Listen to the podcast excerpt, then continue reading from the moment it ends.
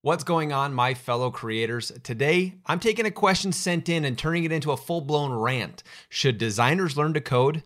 The age old question. Well, here's my two cents to add to your piggy bank of two cents on this topic.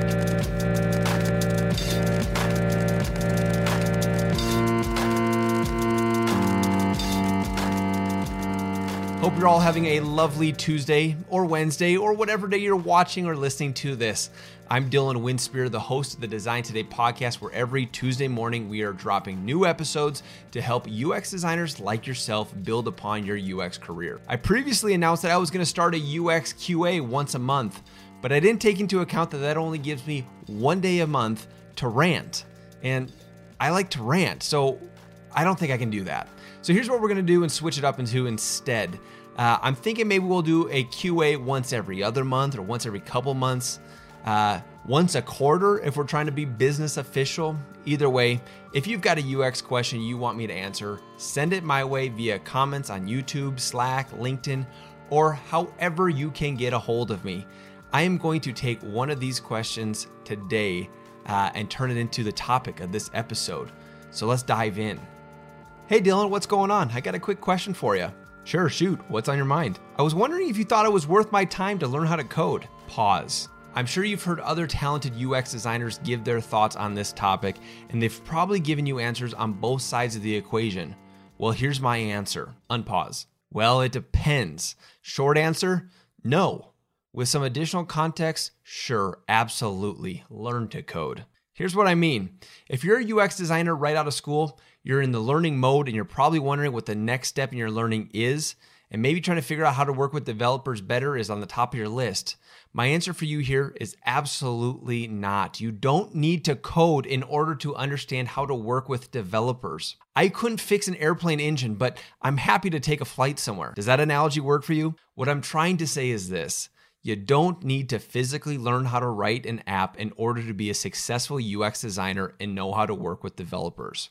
Instead, I'd recommend first dipping your toes into their world. Maybe learn their lingo and the terms that they use. If you're in the mobile world, learn what a push view is versus a presented view is.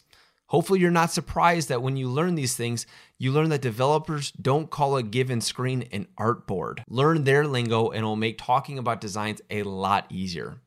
Then maybe learn more about how they work personally. In order to meet their needs and make the design, handoff process easier, learn more about them. Learning to code is not part of the required user experience design wheelhouse of skills, but there may be a time and place.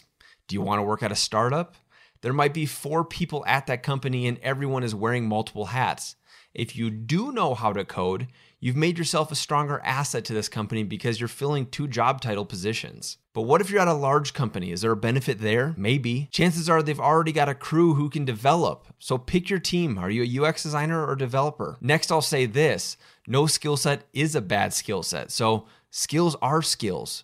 You might not get to utilize them all the time, but the knowledge you know can do wonders for you. If not the very least, it can give you additional context or empathy. It's like the question should people learn to specialize in UX design versus UX research? If you can learn both, it's only going to be an asset for you personally. Okay, fine, Dylan, but you really haven't answered my question. Should I learn to code or not? Let me ask this instead, Dylan. Can you code? I know enough to know I don't know nearly enough. I couldn't sit down and develop my own app, plain and simple. I've got no desire to learn. I know too many talented developers to ever want to take that on as my own. So, should you learn to code? It's really going to be up to you. What's your situation? Do you want to learn to code because you're interested in it? Then knock yourself out. Do you think you need to learn to code to get hired? Consider who that employer is and if you really want to work there. There's going to be pros and cons that come with that job description.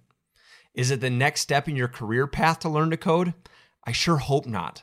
There are so many other important UX skills that I'd imagined learning before learning to develop, but that's just my two cents. If you want more of my two cents, then consider giving Design Today a subscribe in order to be notified when a new episode goes live.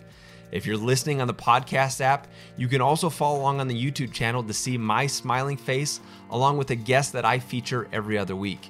Maybe you're sitting on the toilet watching right now. Good on you. Way to be productive while being productive.